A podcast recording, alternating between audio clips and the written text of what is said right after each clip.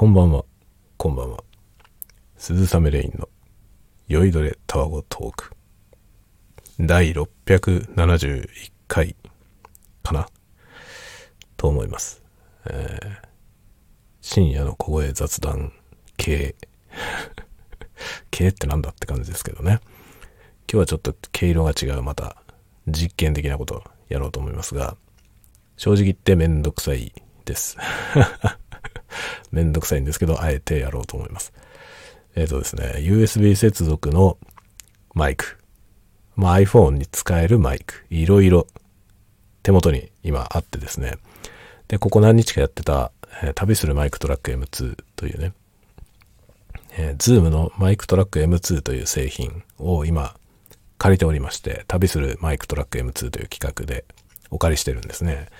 で、連日連夜それで撮っていたんですが、今これは、 Blue Yeti で撮っています。えーそのね、マイクトラック M2 がせっかく手元にあるので、僕が私物で持っているいろんなやつらとマイクトラック M2 を比較するという。まあ、マイクトラック M2 を比較するというよりは、いろんなやつを全部比較してみようと。iPhone で USB 接続で、えーまあ、ステレオが取れるマイクロフォンというやつをね、いろいろ試してみようと。そして、どれがいいんだろうか。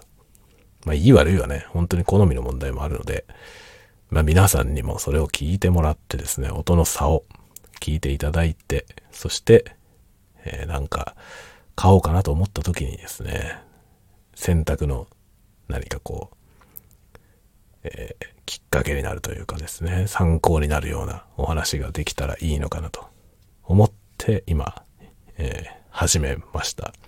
思いつきで始めましたが、えらいことですね、これは。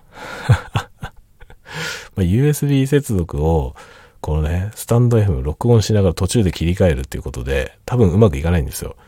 なので、つどつど、えファイルに保存しながらやる感じになるかなと。続きに録音みたいな形でね、切り替えていくことになるかなと。漠然と思っています。で、条件は、まあ、極力近づける。というつもりです。もともとね、そのメーカーも違う製品なので、まあ、近づけるって難しいんですよね。非常に難しいので、ちょっと簡単には近づかないんですけど、なるべく近づけようと思っています。まあ、基本的にウィンドウジャマーの類は一つもつけずに全部、え丸裸でいこうと思ってます。なので今これは、え Blue Yeti。Blue Yeti は、あの、今日用意した、えーいくつ ?1、2、3、4、5、ん ?5 台。5台の中で、えー唯一 Blue Yeti だけが本体に録音機能を持っていません。なので、レコーダーとしての比較は、ちょっとね、この Blue Yeti はできない。レコーディング機能がないので。っていう感じですね。で、まあ USB 接続のマイクという意味では、USB インターフェース内蔵のマイクロフォンという意味で他のやつと並ぶ感じではあると思いますね。で、まあこの Blue Yeti はですね、非常に感度が高いですね。非常に感度が高くて、で、まあノイズも少ない。で、ステレオです。こういう風にステレオでで左右に移動することができますね。で、 Blue Yeti は今日用意した、えーマイクの中で唯一、このポーラーパターンっていうね、あの、マイクの指向性、まあ、どっち向きの音を拾いやすくするかみたいな、そういうのを指向性って言うんですけど、指向性っていうのは、あの、極座標のね、絵で描くことが多いんですね。で、その曲座標のことをポーラーパターンって言うんですけど、その曲座標空間のその絵ですね。その、なんていうの、この範囲の音が取れますよっていう、それのことをポーラーパターンって言うんですけど、そのポーラーパターンを切り替えられるという、まあ結構特殊なマイクです。ポーラーパターン切り替えられるタイプのマイクっていうのもいくつか出ています。いくつか出ていますが、そんなに数多くはないんじゃないかなと思いますね。あの、結構高級なマイクの方になるとまたあったりしますね。だからすごく高いやつか、もしくはこの2万円クラスのどっちかみたいなイメージがありますね。他にもあるかもしれませんが。で、このクラス帯で、その、ポーラーパターンが変えられるやつっていうと、代表格はやっぱり Blue Yeti。で、もう一つは Mackie から似たようなやつが出ていますね。ちょっと Mackie の方のそれは試してみたことがないので、何とも言えません。いずれちょっとね、触ってみたいなとは思っています。あれは Blue Yeti のライバルになるタイプのマイクだと思いますね。値段帯も本当にほとんど同じっていう感じの USB のね、マイクがあります。で、マッキーの方がいい部分は、あの、カタログスペックで比べただけで、マッキーの方がいいと思う部分は、USB が Type-C なんですね。そこは素晴らしいと思います。ブルイエティは、タイプ B のミニサイズっていう すごいよくわかんないやつですね。これはやめていただきたい昔ね、ミニ USB とか言っていた端子だと思いますね。で、今日持ってきてるマイクの中では、唯一これだけがその端子を使っていると思いますね。他のやつはマイクロ USB というタイプと、えー、マイクトラック M2 だけがタイプ C です。まあ製品が出たその時期がこれには大い大いに影響していますね。 MicTrak M2 が何しろ一番新しい商品なんで、これはタイプ C がついてますけど、同じ ZOOM でも H3VR ちょっと古いやつはマイクロ USB ですね。このマイクロ USB の端子って、あの、ケーブル側の端子が、もう多分ね、その設計的に欠陥がありますね。耐久性に非常に問題があって、すぐ使えなくなりますね。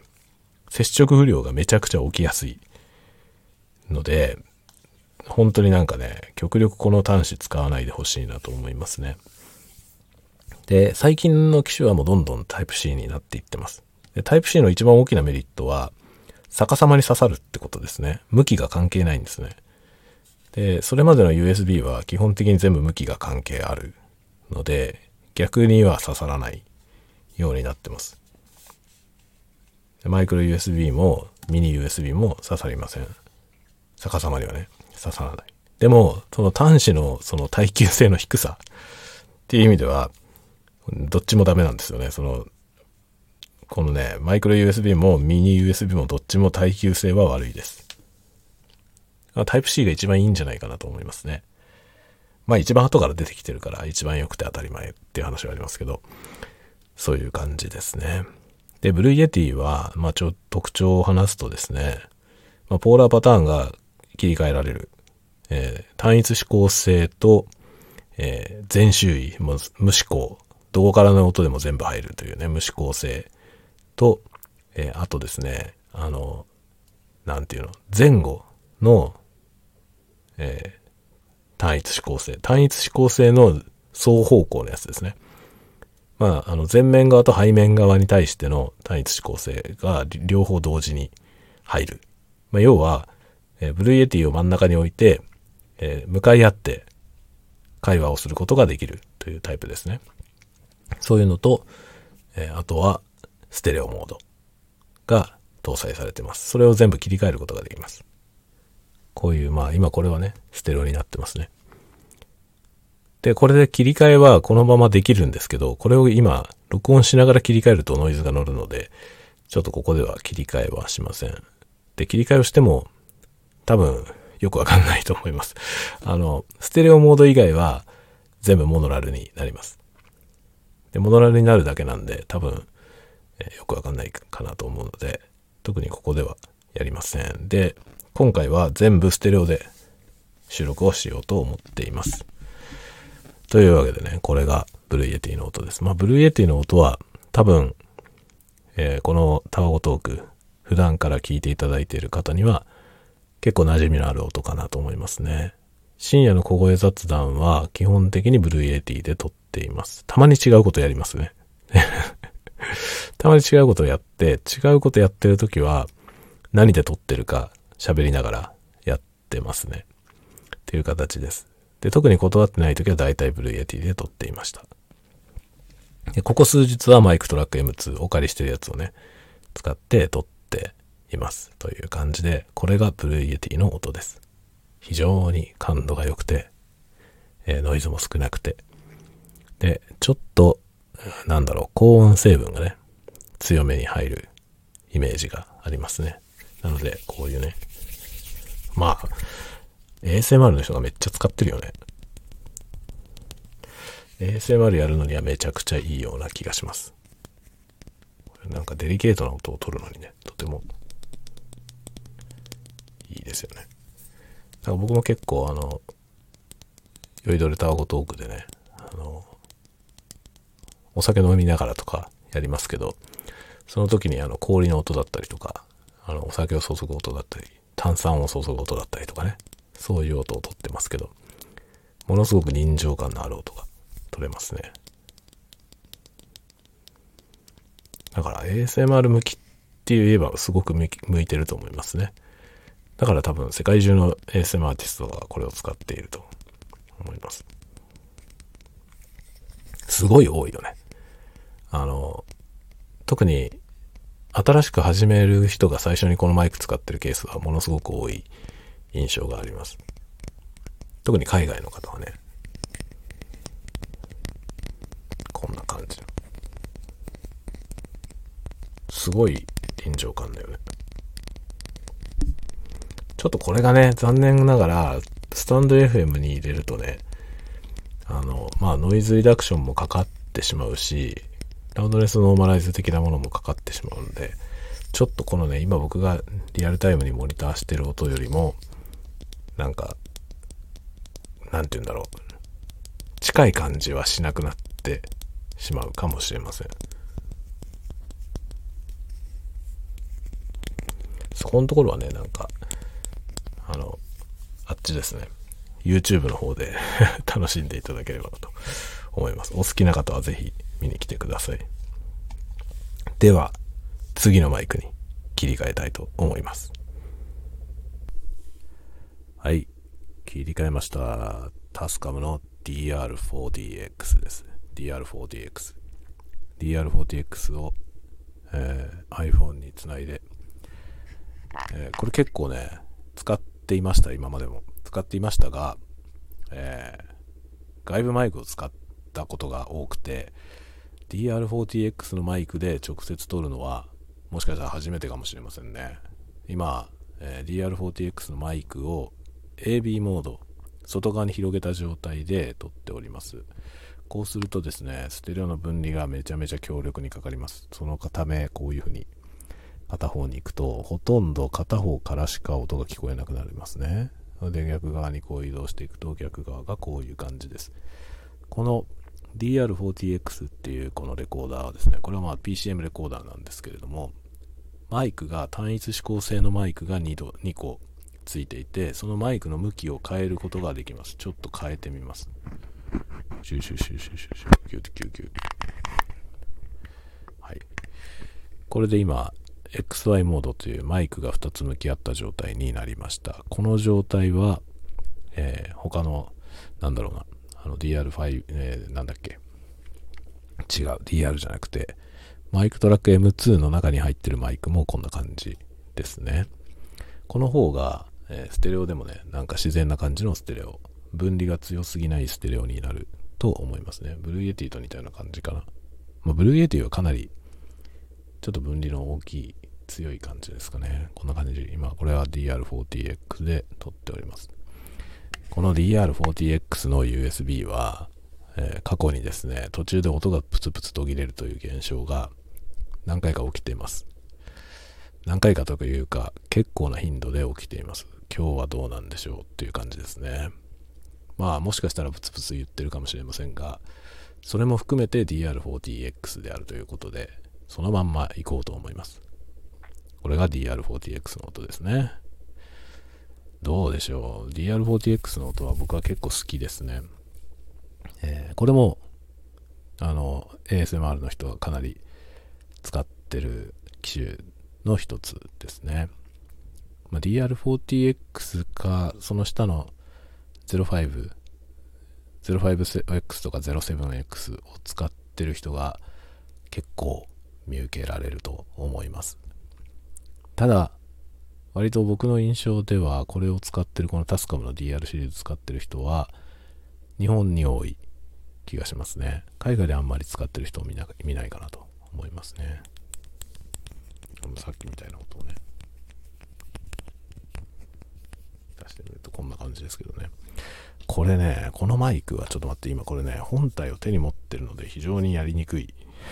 ちょっとスタンドに立てます。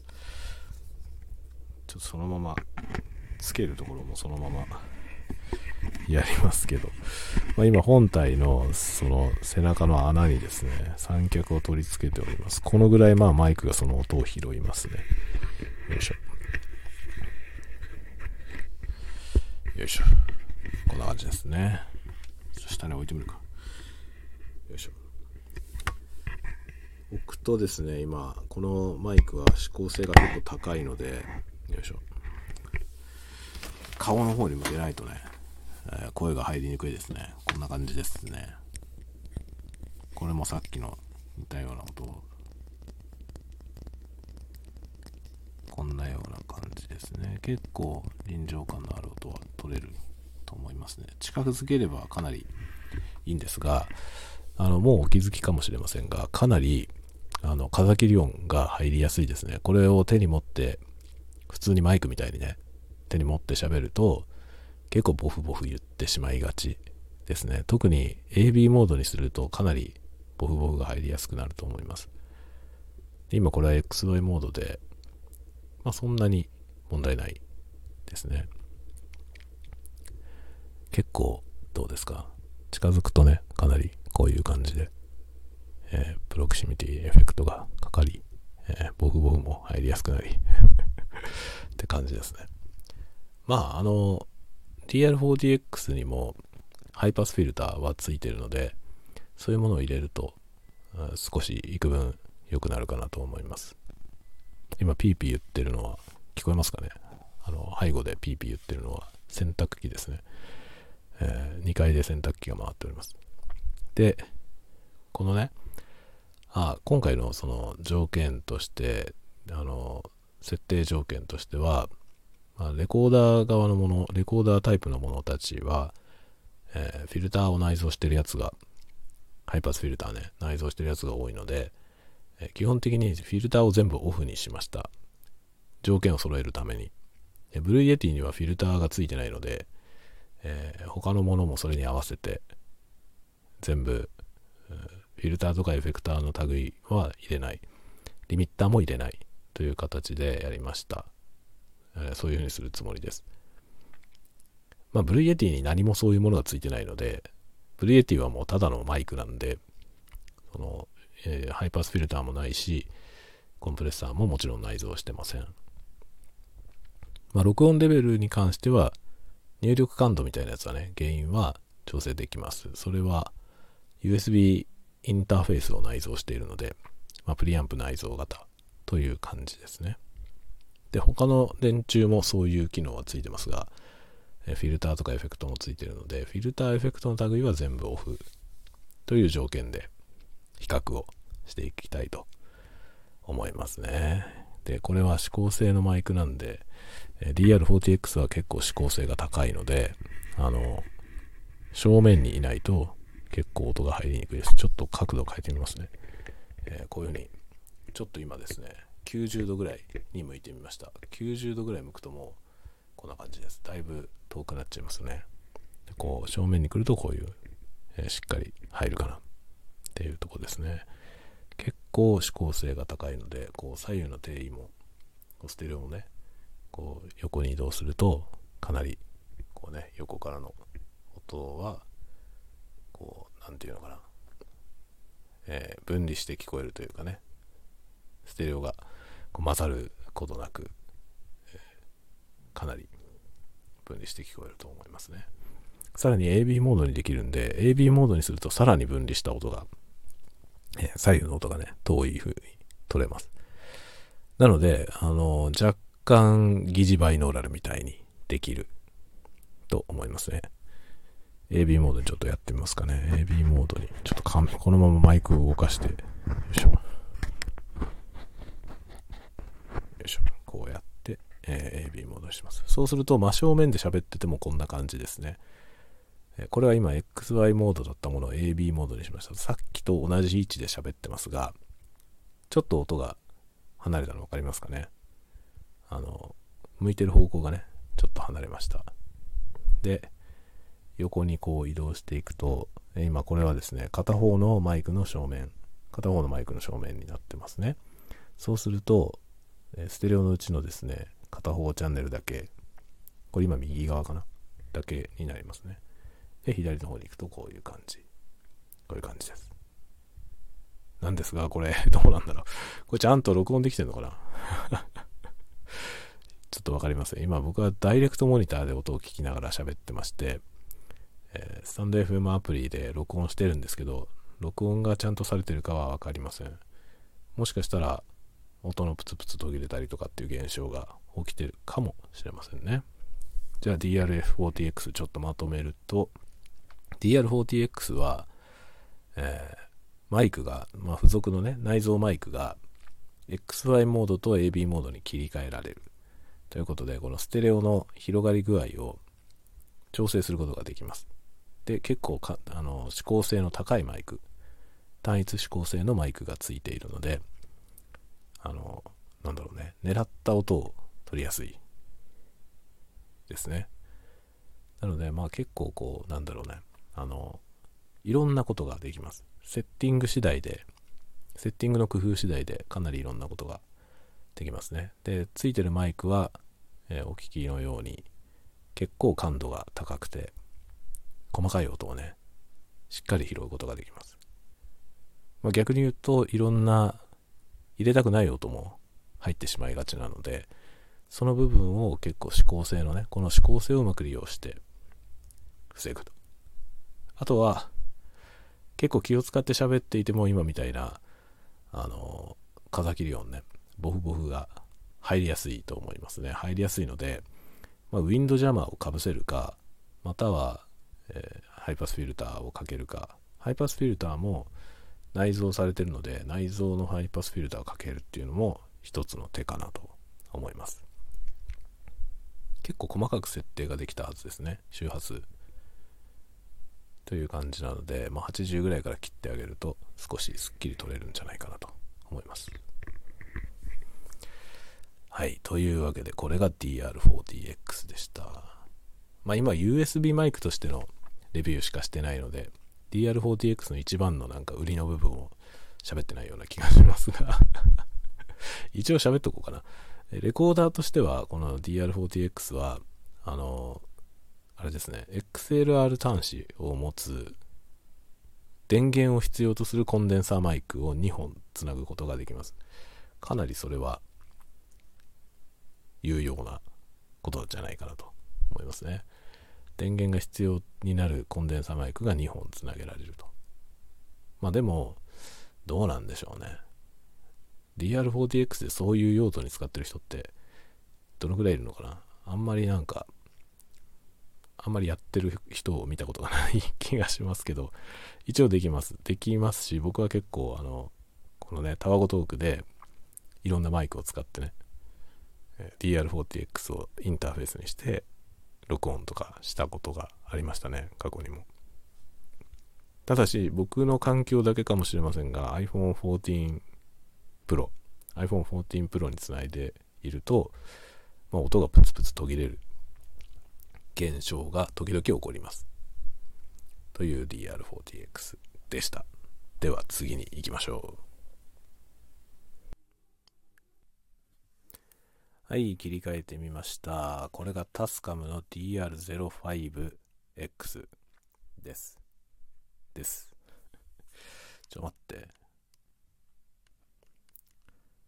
ちょ待って、これどういうこと？ちょっと待ってよ。今インプットレベルを上げてみますね。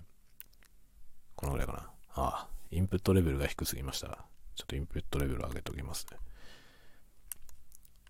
今ね、DR40X に比べてあまりにもノイズが少ねえなと思ったんですが あの、録音レベルが低すぎました。入力レベルが低すぎたので、えー、かなりいい状態で撮れてましたが、ちょっと録音レベル低すぎの状態でしたね。で、少し若干原因を上げました。上げると、やっぱりホワイトノイズが乗ってくるなと感じます。ただし、これは僕が今、ダイレクトモニターで聞いてるので、これが皆さんのところに届くときには、もうちょっとノイズは少なくなっているかもしれません。スタンド F の多分ノイズリダクションがかかると思います。で、これもですね、ちょっと説明をしていきたいなと思います。えー、DR シリーズの一番安いモデルですね。タスカムの DR なんとかっていろいろ出てるんですけど、そのうちの一番安いモデルです。これは AB モード、あの、左右に広がった状態のマイクが本体についていて、えー、向きを変えることができません。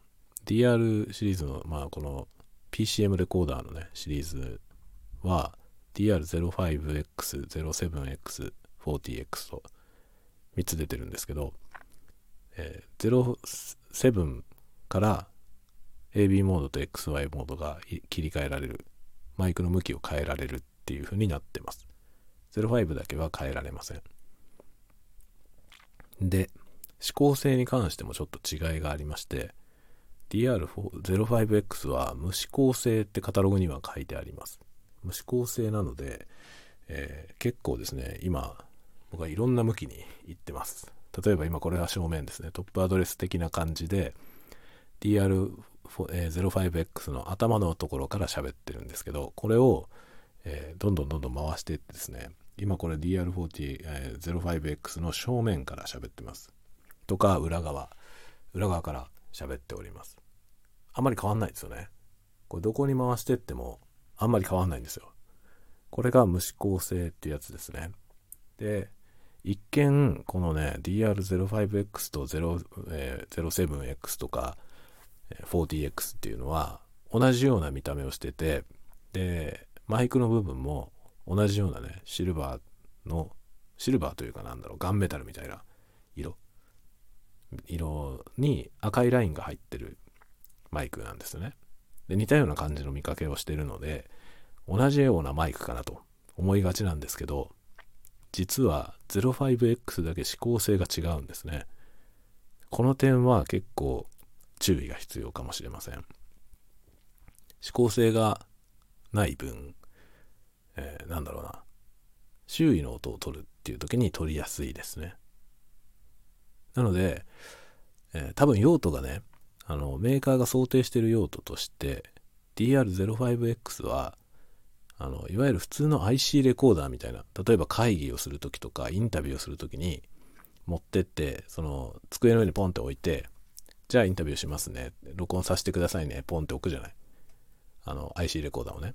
それみたいな使い方をする想定だと思います。でそういうのだと、指向性がね、指向性があると、例えば置き方の向きによって、インタビューなんだけど、インタビュアーさんとインタビューイーの人との、その、声のバランスがね、極端に変わってしまったりとかしちゃうわけですよね。指向性があると。でもこれ無指向性なので、結構適当にポンって置いてても、割といろんな向きの音がね、これ今、ぐるぐる回しながら 喋ってるんですけど、ぐるぐる回してても、そうそう音の、なんだろうな、その、感じが変わんないですよね。すごいなんか、向きによってめっちゃ遠ざかっちゃったりとかってことがありません。というのが無指向性。なので、実はですね、DR シリーズどれにしようかなって考えるときに、05X だけ結構キャラクターが違うので、ここは実はですね、よく考えなきゃいけないポイントだと思います。だからステレオでもね、こう今僕はステレオで移動してるんですね。これ、右に行ったり左に行ったりしてるんですけど、多少バランスはね、こう僕の声は移動してるように聞こえると思いますけど、さっきの D、DR40X とか、最初の Blue Yeti でやった時みたいな、あの、片方にこう声がいった時、もう片方の声の音がすごいちっちゃくなるみたいな、そういうなんか極端な移動は感じにくいですよね。そこがこの無指向性たるゆえんでございますね。なので、ステレオの分離が強いものを取りたいと思うんであれば、これよりも07を買った方がいいと思います。05X と 07X は結構全然違うものですね。すごい似てるんですよ。見かけはすごく似てるので、同じようなものの上位機種かなと思いがちなんですけど、実は結構違います。IC レコーダーみたいに使いたいんであれば、05の方がむしろいいですね。というね、え大きな違いがあります。結構カメラの上にね、これ載せて撮ったりとかっていうこともたまにやるんですけど、これ指向性がないので、まあ用途によってはね、ちょっと使いにくいかもしれません。特になんか正面に人がいて、その人が喋ってるみたいなね、そういうシチュエーションでこのマイクで撮るっていうのは結構難しいですね。周りが静かだったらいいんですけど、周りにノイズがある場合に正面の音だけを取るっていう感じじゃないのでね、このマイク。周り中の音が全部入ってしまうので、ちょっとそういう用途には向いてないですね。ここら辺がね、結構、DR05X を買うかどうかっていうところの見極めが難しいところだと思います。結構でもちっちゃいし軽いしちっちゃいし軽いし、えー、電池の持ちもいいので、割と重宝してますね。で、ステレオミニピンの、あの、外部マイクを使うことができます。で、その外部マイクは電源を必要とするやつでも大丈夫です。その電源を供給できる仕組みがついてます。設定でそのね、外部マイクの電源供給オンにしたりオフにしたりできるので、まあ、これは活用できると思いますね。まあなんだろうな。僕で言えば、あの、オーディオテクニカのね、ステレオミニピンのラベリアマイク使ったりとかですね。あとはあの、ローランドのバイノーラルマイク。イヤホンの代わりにね、耳に突っ込んで、録音ができるやつですね。あのマイクも、あの、電源供給が必要なんですけど、それもこの DR05X で供給できます。なのであれを使って録音するときに持っていくとかってこともできますね。例えば音だけ取るんであれば、あの、ローランドのね、あのバイノーラルのやつ耳に突っ込んで、で、これポケットに入るんで、DR05X をポケットに入れて、録音しながら歩くみたいなことは、割と手軽にできると思います。今度そうやって なんか撮って、あれですかね、あの、このタワゴトークに出してみましょうかね。それはまた面白いですよね。なかなかいいかもしれません。明日はね、ちょっと明日、天気が良かったら、僕はちょっと近所の公園にね、あの、マイクトラック M2 持ってって、喋ってこようと思います。喋りながら散歩してみようと思います。周りの音を取りながらね。まあ、フィールドレコーディングどんな風に撮れるかみたいなことをね、やってみようと思ったりしてます。で、フィールドレコーディングなんかにも手軽に使えるっていう意味ではこの DR05X もいいと思います。ただ、やっぱり無指向性っていうところが逆に今度は使いにくくなってくるかもしれませんね。そういう外で撮ったりするときはね。まあ特にね、その人間の耳はあの、思考性をね、脳でコントロールできちゃうので、耳自体はね、結構その、なんていうのかな、前の方にこう広がってる、前の方に広がってるタイプの思考性なんですよね。その、カーディオイドパターンぐらいの感じ、人間の耳はね。で、まあ、左右を中、左右からこう、前に、前方の方にこう、半円よりちょっと後ろまでカバーしたような範囲が聞こえるようになってるんですけど、その中のどこにでもフォーカスできるんですよね、脳みそが。パッと気になる方向に、こう、神経を研ぎ澄ますと、そこの音ばっかり聞こえるっていう風にできちゃうんですよね。で、マイクはそういうコントロールがない状態なんで、全部の音が入っちゃうんですね。無指向性のマイクは本当に周囲で起きてる音は全部入ってしまうんで、自分がモニタリングしてる時に、ここら辺の音を聞きたいなと思って、その自分が聞きたいなと思ってる音は結構聞こえてしまうので、その録音してる時は。なのでそこで撮って持って帰ってきてみたら、なんか周りの音に全部埋もれちゃってて、あれっていう。この音が取りたかったのになっていう風になることが結構ありますね。なのでなんかこの音が取りたいなっていう音ををこうピンポイントで取りたければもっと指向性のあるマイクの方が良いかなと思います。まあでもなんだろう、インタビューとか撮るんだったら超便利ですよ。この、このタスカム DR05X はね。インタビューの、あの、普段使いでね、その自分が文字起こしするためのインタビュー音源みたいなやつを撮るのはすごくいいと思います。手軽に撮れると思います。ただ、その、ポッドキャストとかでインタビューしてるやつをね、インタビューのポッドキャスト撮ろうって思ったら、まあお手軽にやるならこれでもできますけど、ちょっとお手軽にやったなって音になりますね そこはなんかもう一段、例えば Blue Yeti で向かい合って話すとか、あれですね、あの DR、えー、他の、あ、こ DR40X はちょっと難しいんだ。そういうのができないんですけど、あの2本マイクさして、こう2人で撮るみたいなやり方をした方がいいですね。DR40X はね、マイク2本させるんですけど、そのマイク2本をどっちもモノラルで撮るみたいなことはできないんですよね。マイク2本さしてステレオになっちゃうので。なので、あの、インタビューをそういうのでやると、まあ、右チャンネルと左チャンネルに完全に分離した状態で録音されることになります。まあ、後でね、その音源を PC でね、こう、左右分解して、モノラルにすればいい話なんですけど、ちょっと一手間かかりますという感じですね。という感じで、まあ、DR05X。05X は無指向性のマイクがついているというとこがポイントですね。そこが DR40X と大きく違います。あとはエクスターナル端子が、えー、XLR のマイクはつけられません。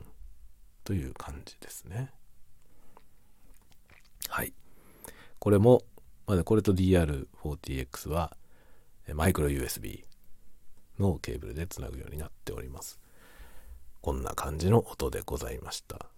ではではまた次のマイクに切り替えましょう。はい、次のマイクです。このマイクはマイクとして持って喋るのはめっちゃ難しいです。どこから喋ればいいんでしょうか？どこから喋ればいいか分かりません。えーどっから喋っても多分うまく入らないですね。これは難しい。このマイクは、えー、Zoom の H3VR というマイクですね。名前だけはしょっちゅう出てきてます。僕の、えー、この酔いどれターガトワークで名前だけはよく出てくるマイクですね。でも実際にこれの録音に使うのはちょっと、えー、久しぶりだと思います。こいつはね、めちゃくちゃ使いにくい。こいつはめちゃくちゃ使いにくいですね。あのー、これはね、VR マイクなんですね。ど、どっから喋るんだろう？ここら辺から喋る。どっから喋ろう？あのね、VR マイクって言われてる360度を撮れる、えー、アンビソニックというね、方式で撮れるマイク。めちゃくちゃ聞きづらい音になるよね。これちょっとひどいな。どっから喋ろう。ここら辺から喋るから、ちょっとなんかうろうろすると聞きづらいので、ちょっと変な位置ですけど、ここから喋っておきましょう。でこれが今、不自然な音でしょ？不自然な位置なんですけど、これはですね、あの、ちっちゃいコンデンサーマイクが4つついてるんですね、このマイクは。で、4つが全部違う方向を向いてついてまして、で、その4つのマイクで、えー、撮った音をですね、保管して360度の音にするわけですね。で、360度のそのアンビソニックという形式で音を録音することができます。で、その録音した音を後で編集するときに、こう、えー、好きな方向に向くことができるんですね。好きな方向に向くことができます。なので、今僕はこれ変な方向から喋ってますけど、あの、例えばマイクの正面で喋るとね、こうこんな感じなんですよ。で、マイクの正面でこうやって喋ってると、僕の音は変な方向から聞こえてますけど、これを後でですね、アンビソニックの、えー、その、なんていうのかな、空間の中でね、えどっち向きに聞きたいかっていうその聞きたい方向に音を向けることができるんですねでその方向の音を聞いてその特定の方向の音で2チャンネルのステレオに落とすっていうことができます。でそういうそのそういうことをやるためのソフトウェアが、えー、Zoom から発発売じゃなくてなんだ配布されてます。無料で。アンビソニックプレイヤーというソフトがね出てましてそれを使って編集をするような感じになってます。でこれ一応 USB インターフェースとして使えるので、まあ、このような外部マイクとしてね使うことができますが実用性がちょっとない これはちょっと実用性がないよね。ちょっと難しいんだよ、これ。これ、あ、でね、これは多分ね、モニタリングのメニューとかがあって、モニタリングを変えればですね、なんとかなるんじゃないかな。ちょっと待って これが難しいんですよ。この使い方が本当難しいんだけど。うんと、マイク、ローカットはオフ。もうローカットはこれついてるけどオフですね。で、リミッターもオフになってるね。で、これはですね。よいしょ。ダイレクトモニターはオンでしょこれね、ダイレクトモニターが要は、あの、アンビソニックの音で来てるから、きづらいのかもしれません。もしかしたら、あの、LINE 出力の方はちゃんと言ってるかも。ちゃんと言ってるかもしれませんが、えー、これを今 iPhone につないだ時にどんな風になってるか、ちょっとね、モニタリングができてないので分かりませんが、えー、まあそういうマイクです、これは。だから USB マイクとして使うという観点でいくとすごく使いにくい可能性はあります。が、このマイクはこのマイクじゃないと撮れないものが撮れます。そういう面白さがありますね。で、まあ、ラインアウト、この、このマイク面白いところは、あの、DR シリーズのね、タスカムの DR と一番違うのはですね、タスカムの DR シリーズは、本体にスピーカーを内蔵してて、で、ヘッドホンを使えるっていう感じなんですけど、この H3VR は本体にスピーカーはついてなくて、ラインアウトがついてます。ラインアウトとヘッドホン端子が別々についてます。というね、ちょっと面白いですね。で、このラインアウトから、例えばマイク、あのカメラにつないで、カメラに録音しながらね、で、本体ではアンビソニックを録音してみたいなこともできます。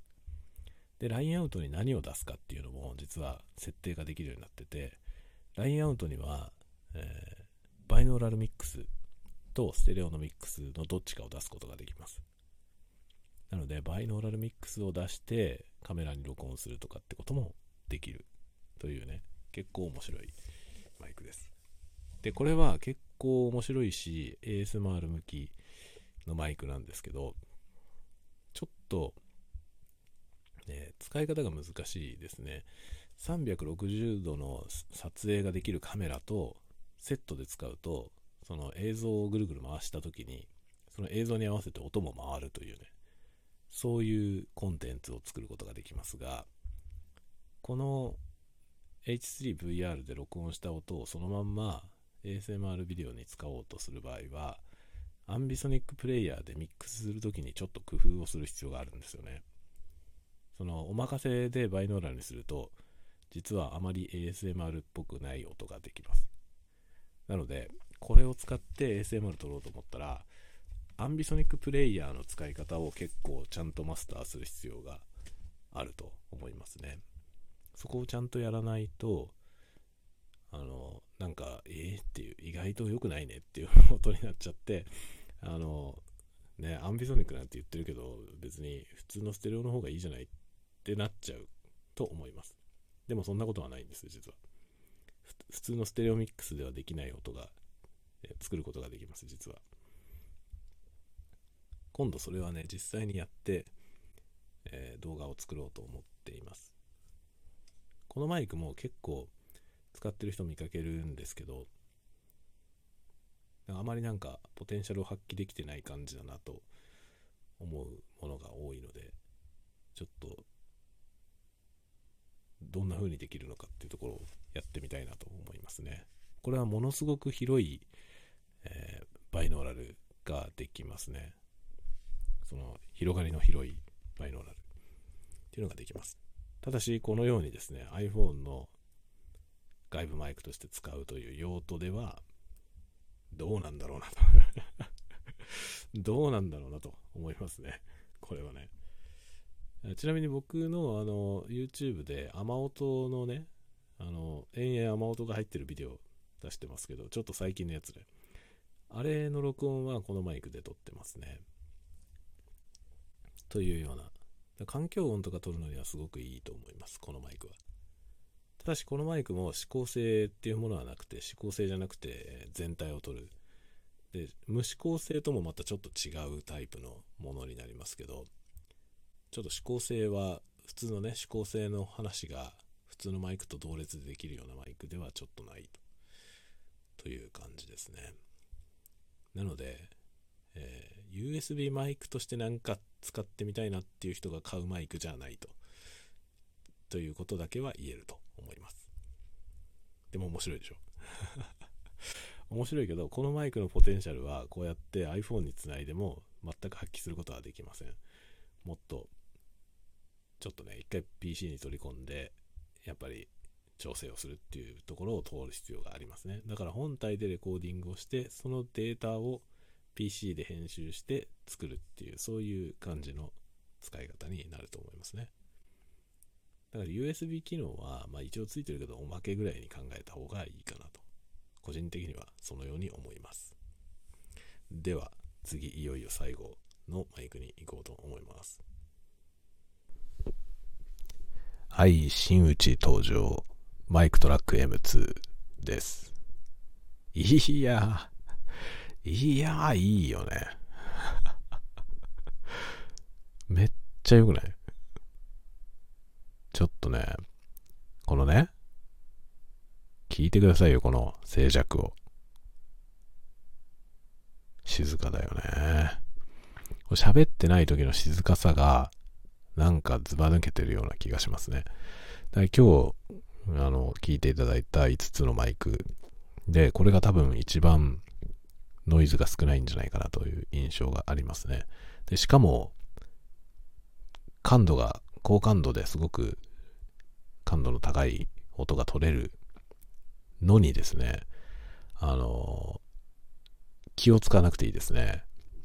Blue Yeti はにしろね、あの、 TASCAM の DR にしろ、結構ね、その、感度は申し分ないんですけど、感度高すぎて、その、かなり気を使って喋る必要があるんですよね。息が、息がボフボフ入って入っちゃうとかね。そういうことを結構気にしながら喋る必要があるなっていう感じが自分でするんですけど、このマイクトラック M2 は全然気にならないですね。しかも圧倒的に持ちやすいこのマイクは何しろね、あの、マイクトラック M2 は、あのぜひ、ウェブでね、写真を見てほしいんですけど、完全にマイクの形をしてるんですよね。レコーダーが内蔵されてるんですけど、レコーダーって感じじゃないんですよ、もう見た目が。見た目は完全にマイクなんですよね。なので、手に持って喋るのがめっちゃやりやすいですね。もう、もうダントツです。今日ご紹介してるマイクの中ではダントツですね、これが。これはめちゃくちゃいいよ。これはめちゃくちゃいい。だけど、このマイクはあまりにもマイクなんで、例えば外でなんかね、こう、収録をして、フィールドレコーディングみたいなね、ことをしてみたいな時に、例えば、まあ、DR40X みたいなものとかだったりね、あと、えー、05X をポケットに入れて、で、ラベリアマイクみたいなやつをね、そのピンマイクですね、それを胸につけてとかってやるとあまり目立たずにこうできますけど、これは完全にあからさまにマイクなんで、これ持って歩いてると、なんかマイク持って歩いてるなって感じになりますね。少々恥ずかしいかもしれません ちょっと明日やってみようと思ってますけどね、外で、外にこれ持ってって、収録をね、あの、外の音を取りながら、ブツブツ喋りながら やろうと思ってんだけど、これはもう完全にマイクなので、これを持って喋りながら歩いてるっていう状態はなかなかすごいよね。景色として。これは絶対すげえよなと思ってるんだけど、でもまあやろうかなと思ってます。でもこれはこれはね、圧倒的に喋りやすいわ、このマイク。持ちやすいし。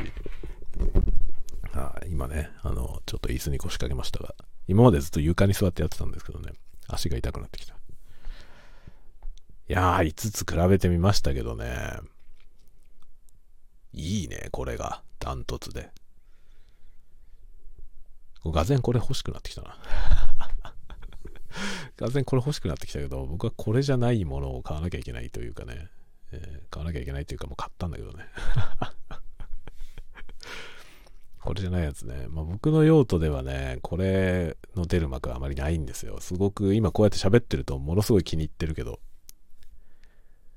Blue Yeti じゃなくてこっちを買えばよかったなっていうのは思いますね。でも僕は Yeti 買った時まだ出てなかったんじゃないかな、これ。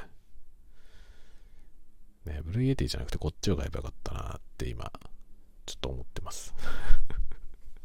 Blue Yeti はね、悪くないんですよ。すごくまあ性能はいいし僕は好きなんだけど、 Blue Yeti は機動性が悪いですね。やっぱ基本的には机になんかの何らかのスタンドで立ててっていう感じですね。だからマイクが固定されてて、それに合わせて自分の方が移動して喋るというね、そういうスタイルです。まあスタジオレコーディング的なスタイルになるんですよね。でもこのね、マイクトラック M2 はハンドマイクの形してるので、これは持ってさ、持って喋れるじゃない。だから姿勢が変わろうと何しようとね、全然大丈夫なんですよ。今はなんか椅子に寄っかかってね、喋ってますけど、こういうことが Blue Yeti だとやりにくいよね。まあ、できないことはないんですけどね。どんな形状のマイクだろうとね、手に持って喋れば ハンドマイクとして、ね、使えますけど、だから持ちにくいじゃない。 MicTrak M2 はもう持ちやすさがもう全開ですよ。一番いい、これが。当たり前だよね。だってハンドマイクの形をしてるから。これはでもすごい発想だよね。ありそうでなかった発想だと思うんですよね。あの、レコーダーをね、レコーダーの形をこんな風にするっていうのはね。だから多分この発想としてはレコーダーをマイクの形にしたっていうよりは、マイクの中にレコーダーを内蔵したっていうイメージなんでしょうね、きっと。まあ、形としてはそういう感じの形をしてますね。でもね、最初写真見たときね、冗談みたいな形だなと思ったんですよ、正直。冗談みたいな形してるなと思ったんだけど、めっちゃ使いやすいんだよね。で、これはグッジョブだよね。すごく。グッジョブだと思います。これは。本当にいい。こんなに持ちやすいレコーダーないからね。だってこれレコーダーだからね。レコーダーだってことを忘れますよね。本当に。ただマイク持って喋ってるような気分になるのよね。だけど信じられないことにこれ、これ自身に録音ができるんですよね。すごいですね。で、今は USB 接続であの、本体には録音しないで、あの、iPhone の方に録音をしてます。でもね、これまたすごいんですけど、あの、DR40X とか DR05X は、USB モードにして USB でね、あの、iPhone とかに接続してるときに、本体の録音はできないんですよね。USB に接続して、その接続した先で録音するのはできるんですけど、それをしながら本体にも録音するっていうのはできないんですよ。でも、マイクトラック M2 はそれができるんですよね。自分自身でも録音しながら USB インターフェースとして、その iPhone 側にも音を送り込んで、で、iPhone 側でもなんか、録音アプリで録音しながらっていうことができるんですよ。両方同時に録音するんですね。iPhone 側も録音してて、この本体にも録音するっていうことができるんですよ。すごくない？これが意外といいなと思いますね。まあ、バックアップ的な意味でも非常にいいですよね。これはね、なかなか面白いですよね。だからなんだろう、配信とかをしながらね、そのもちろん配信ソフトでキャプチャーしながら配信するってことももちろんできますけど、こいつはその音声をこの本体で録音できるので、例えば配信してね、配信するときはやっぱり音質を下げて配信するんで、その回線速度の問題とかね、そういうのがあるので、リアルタイム性の方が重視されて、配信やりますよね。で、配信してて、で、その配信の時に撮った映像と、この本体の方に録音しとけば、その本体の方の録音は綺麗な音で入ってるんで、で、配信終わった後に、その配信の時のキャプチャーの絵と、こっちで録音したその綺麗な音をね、合わせて、で、改めて編集して、そのコンテンツ出すとか、できるわけですよね。そうすると配信した時よりも、配信で実際にリアルタイムでやった時よりも、音のクオリティの高いものが後から出すことができると思いますね。この同時録音できるっていうのは意外とすごいと思うんですよね。すごいいいと思います、これは。いいね。僕はこの旅するマイクトラック M2 っていうこの企画ね。これに参加させてもらってから、ずっとベタ褒めしてるような気がする。ずっとベタベタ褒めをしてるような気がするんだけど、なんかほとんどね、マイナス面は気になりませんね。マイナスはね、なくはないですよ。マイナスはなくはないけど、ほんと些細なことなんだよね。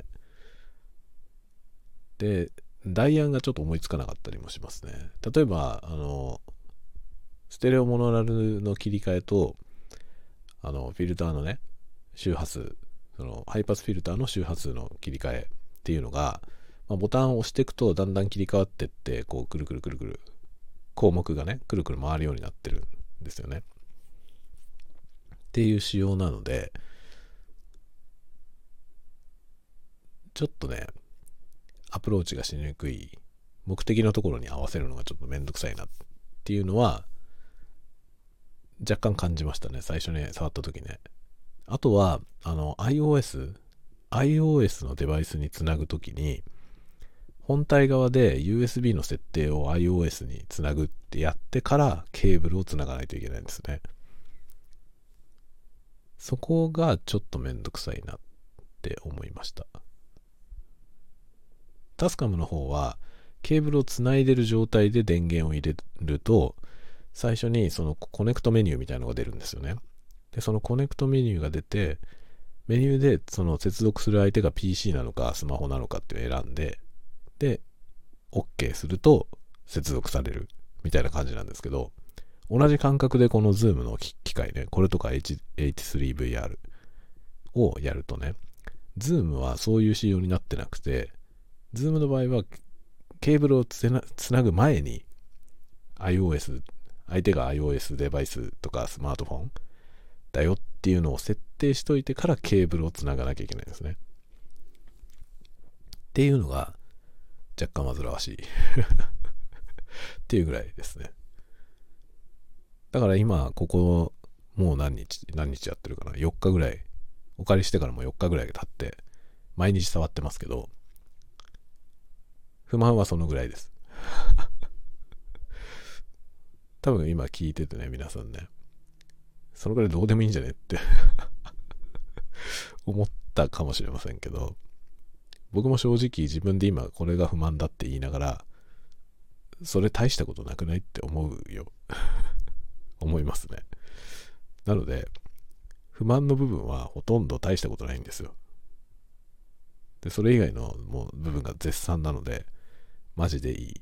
これはマジでいいと思いますね。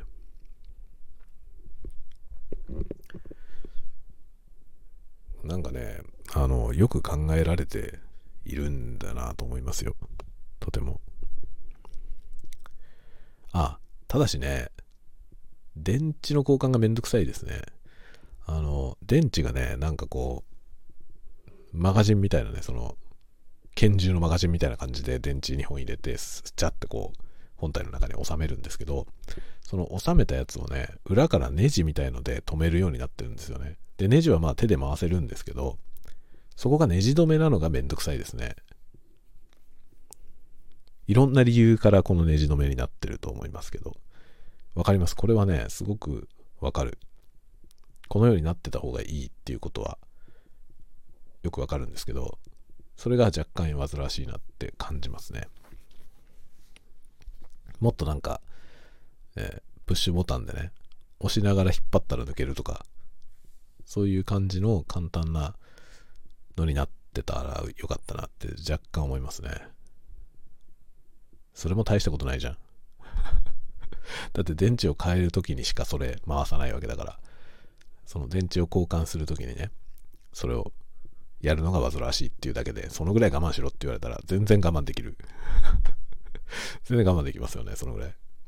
だけど、あえて不満を上げるならそういうところがちょっと不満ですね。なんかボタンワンプッシュでカチャって取れたらいいのになっていうのはね、若干思います。あのね、こういうタイプのそのね、筒状のものの中にこう電池をスチャって入れるこの拳銃のマガジンみたいなタイプのやつは、実はですね、あの、全然違うジャンルの話になりますけど、京商っていうところが出してるミニッツっていうラジコンがあるんですよね。で、そのミニッツっていうラジコンの送信機、ラジコンの送信機がちょうどね、そのグリップの中に電池をガチャンって入れるようになってるんですよね。で、それのマガジンがガチャって入れると、ガチャってロックされて、で、そのプッシュボタンみたいなとこを押すと、スポッと抜けるようになってるんですよね。あれにしてほしい。このマイクトラック M2 のバッテリーケースもああいう風にしてほしいな。で、カチャって入れといて、そのボタンで押したらスポッと抜けるっていう、あれにしてほしいですね。それだけ。不満はその3つだけです。このユーザーインターフェースのそのボタン。ボタンが少ないことによって、まあ、少ないボタンを使い回すのでうまくできてるはいるんですけど、その、それのせいでちょっと項目によっては設定が煩わしいところがあるなっっていうぐらいですね。それとこの電池の抜き差しと、あと USB インターフェースの、あれですね、先に設定をしてから挿さないといけないっていうところがちょっとめんどくさいですね。という3つがこのマイクトラック M2 の不満です。その他は全部絶賛。あとは悪いところはほとんど感じないですね。まあ、あと、強いて言えばこのハンドリングノイズかな。これがもうちょっとハンドリングノイズ軽減されてると嬉しいかなと思いますね。これはね、あの、でも高くなっちゃうと思いますね。これをちゃんとやると。で中に電池も入ってるから多分あんまりできないよね。この部分は実はですね、あの、ハンディのハンドヘルド型のダイナミックマイクとかコンデンサーマイク出してるメーカーは割とね、これをクリアしてて、マイク本体の中にショックマウントが入ってたりするんですよね。そういうことをやると、ハンドリングノイズがあんまり入らないコンデンサーマイクとかも作ることができるんですね。だけど中にショックマウントを内蔵するってことは、中がスカスカじゃないとできないんですよね。で、このマイクトラック M2 はマイクじゃなくてレコーダーなので、レコーダーの中身がこの中に詰まってるんですね。そうするとこの中にショックマウントを入れることは多分できないんですよね、スペース的に。だからこのハンドリングノイズは多分どうしようもないと思いますね。なので、まあ、すごく持ちやすい形状なんですけど、持たない 持たないようにするしかないかな。もしくは持ち替えない。一回持ったらもうずっと握り続けていると。そういう感じですかね。ぐらいしか多分方法はないと思うんですけど、そのハンドリングノイズが若干気になるぐらいですね。だから、マイクスタンドに立てて喋るんであれば、何も気になりません。というか、もうデメリットはない。本当にね、あの、気に入らない部分はほとんどありません。なんていいんでしょうか、この機械は。という感じで。いやー、これはね、使えば使うほど欲しくなっちゃうね。使えば使うほど欲しくなっちゃうし、これがある限り、まあ、 Blue Yeti の出番が全然ないんですけど、まあね、 Blue Yeti も好きだけどね。電磁ノイズ問題もあるよね。電磁ノイズ問題も、この Zoom のマシンは、まあ、H3VR も含めて、全然気にならないので、多分電磁シールドもちゃんとされてるんでしょうね。昨日、一昨日とずっとね、この M2 で喋ってますけど、M2 で喋ってて、電磁ノイズ気になったことはないですね。DR40X とかを使ってると、このね、あの、深夜のたわごとは、まあ、大体4、50分とか撮ると、2、3回は電磁ノイズが入るんですよね。なので同じ感じで同じ時間帯にやってるんで、入ってるはずですけど、それはシールドされてるんでしょうね。音として電磁ノイズは全然気になりません。そこは Zoom の製品は全般にそうだと思います。よくできてると思いますね。ノイズシールドちゃんとされてると思いますね。いやー、という感じで5つのマイクを USB マイクを比較してみました。全部ステレオが取れるマイクで、みんなステレオで撮っております。これもね、これもこういう感じで、ストレオ、ステレオで撮ってますね。このマイクも指向性は非常に高いです。だから指向性がなかったのは、多分、タスカムの 05X と、あと今回、あの、特にやりませんでしたけど、 Blue Yeti でも無指向性のモードがあります。ということで、面白いんでしょうか？これ 果たしてこういうことに興味のある人が、どのぐらい聞いてらっしゃるかっていうのが全くわかんないまま、完全に僕が好きだからという感じでやってますが、えー、5つのマイクを比較してみました。これの ASMR 版の、まあ、特に説明はしないやつね。説明をせずに音だけ並べるやつを、え、おいおい作ろうと思ってます。来週。作ろうと思ってますが、まあそれを作る暇があるのかどうかはちょっとわかりません。もしかしたら、えー、コーヒーさんにお願いして、もうちょっと延長してもらうかも このね、貸し出し期間を延長してもらわないと、もしかしたらそれが取れないかもなって、少し思い始めてますが、まあ来週の夜、2晩、3晩ぐらい使って作ろうと考えています。ではではでは、今日はね、1時間を結構オーバーしてきました。1時間7分ぐらいもう喋ってますが、だいぶオーバーしてきたんで、この辺で終わりたいと思います。でもこれをね、プレイバック聞いてみないと、音声のバランスとかむちゃくちゃだと思うので、今日、途中でマイクが変わってるのでね、これは多分、こんなことするのは旅初めてなんで、どういう風に仕上がるかが、その自動処理がかかったらどうなるのかが、ちょっとわかんないですね。ので、それも含めて、スタンド FM の機能の部分もちょっと含めて、えー、聞いてもらえると面白いかなと思います。っていうことを一番最後に言ってどうすんだろうなと思いますけどね これ最初に言っとかなきゃいけないやつだろっていうね。ね、最初のところに足すかな まあいいや、めんどくせえから、このままでいこう。はい。というわけで、えー、671回はちょっと試みとして、いろんなマイクで比較してみるという内容をやってみました。はいはいはい、夜も更けてまいりましたので、ではでは皆さんまた次回のたわごとでお会いしましょう。おやすみなさい。おやすみなさい。